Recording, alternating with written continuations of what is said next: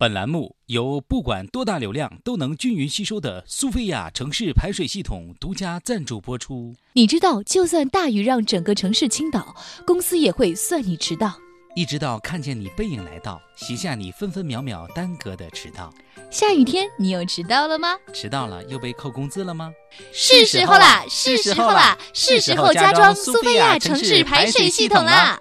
苏菲亚城市排水系统采用加长、加长、加长再加长的叠翼型设计，最大程度的保证雨水不会囤积，超长超安心，一觉熟睡到天亮。还有独创的瞬吸蓝科技，薄薄一小片便能牢牢抓住水分子，吸得这么快，想不服都不行呢！轻薄、方便又安全，苏菲亚城市排水系统让那几天的城市超舒适、超干爽。苏菲亚海纳百川的解决之道。各位听众、各位网友，大家好，今天是五月十一号，星期三。南方多省市遭暴雨，我是准备拆了自己鱼缸，开通滴滴打船的小强。大家好才是真的好，水能载舟，亦能赛艇。希望到了南方的小强能够牢记，生活就像海洋，只有意志坚强的人才能到达彼岸。我是小桑，欢迎收听新闻七点整。今天要整的主要内容有。由于连日的强降雨，广西柳州市内的柳江水位暴涨，沿河低洼路段遭洪水淹没。有柳州网友发帖表示不满：年年雨季被淹，建议别叫柳州市了，不如改叫苏菲市，超长超安心，一片熟睡到天亮。有媒体统计，A 股市场经历连续两个交易日的大跌后，每位股民平均亏损近两点六万元。我台五百块钱被套牢多年，至今想着翻本娶媳妇儿的单身屌丝鲁大炮对此不禁感叹：一边是核动力印钞机，一边是核动力绞肉机，无命休矣。山东临沂一男子因为嫉妒别人从 ATM 机中大把取钱时，一时恼怒，便拿板砖砸 ATM 机泄愤。对于该男子的行为，我台有着多年红眼病治疗经验的黄博士认为，这种红眼病需要及时救治，不然现在看别人大把取钱就砸 ATM 机，到了清明节，说不准还会拿个灭火器到处灭火呢。意大利知名经济学教授齐奥因，因为坐飞机时一脸大胡子的长相和演算一般人看不懂的数学公式，被同行的乘客误以为是恐怖分子在写暗号，策划恐怖袭击。于是他被请下飞机接受调查。对此，我台形象代言人学渣鲁大炮分析认为，将数学公式与恐怖袭击联系在一起有一定的道理。毕竟大家都是摧残人类肉体、扼杀人类天性的精神恐怖。重庆小伙邹某为了在朋友圈树立高大形象，竟然花了近八百元在网上购置假警官证、假警服，冒充警察撑场面，结果被拘留十天。我带混过两天社会的小编东子对此表示不解：“傻孩子，买假证的钱全用来发红包，所有的朋友都会跪下来喊你爸爸的。”陕西小情侣朱顺闯、李静六年异地恋时光，攒下一百四十张火车票，并最终修成正果。我台阅人无数的包小姐也不禁感叹：男生真的是有毅力。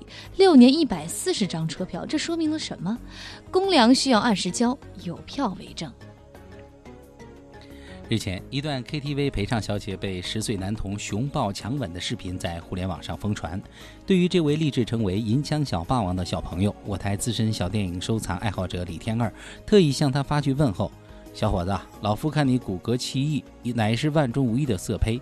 这里有一本辟邪剑谱，就传授于你，希望以后一定要做一个好人。”近日，二手玫瑰梁龙在节目中痛批五月天音乐不好听一事，引发五月天大批粉丝的不满。我台形象代言人单身屌丝鲁大炮更是感到怒火中烧。在这个金钱至上的时代，唯独他们不收费；在这个信仰独缺的时代，只有他们还在默默的坚持。你们说这么一个好网站，你们还忍心批评他们音乐不好呢？一零二四。二零一六首尔小姐选拔大赛日前在首尔三星洞举行，众佳丽在大秀火辣身材的同时，一张张整容脸却遭到了网友们的吐槽。对此，我台有着多年韩国娱乐圈见脸经验的黄博士表示：“其实看韩国小姐选秀的看点，就是在欣赏哪个医生的刀工活好，哪个刀工活差。”近日，日本某小学女团成员。仲村新红走红网络，年仅十二岁的她不但有姣好的面容和火辣身材，更是有令人羡慕的十一块腹肌。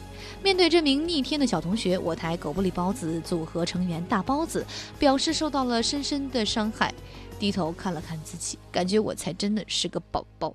下面请听详细新闻。受强降雨的影响，广州城昨日再次上演看神奇海关。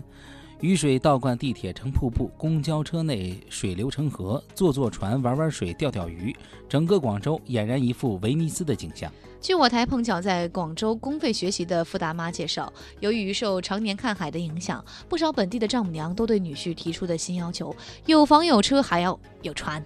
威尼斯不是一天建成的，但是广州用一个早上就建成了。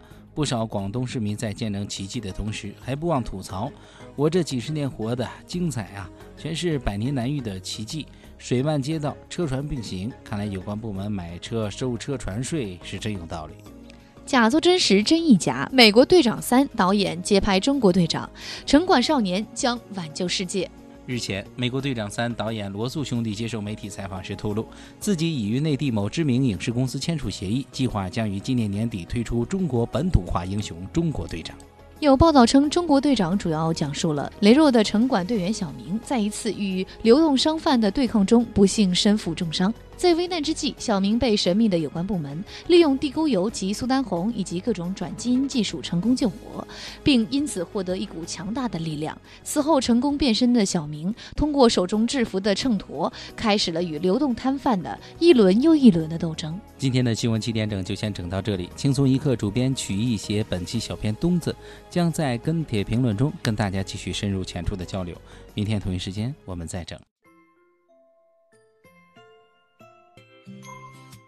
小啊，你说这个写数学公式都能被当成恐怖分子了，看来这数学学数学的人都挺牛的呀。可不嘛！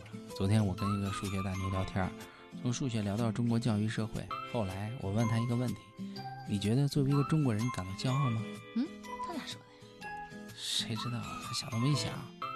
谁知道？他想都没想，直接回答了一句：你出生有五分之一的概率成为中国人，可以骄傲的。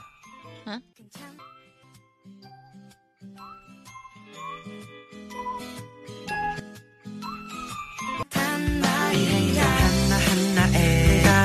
떠나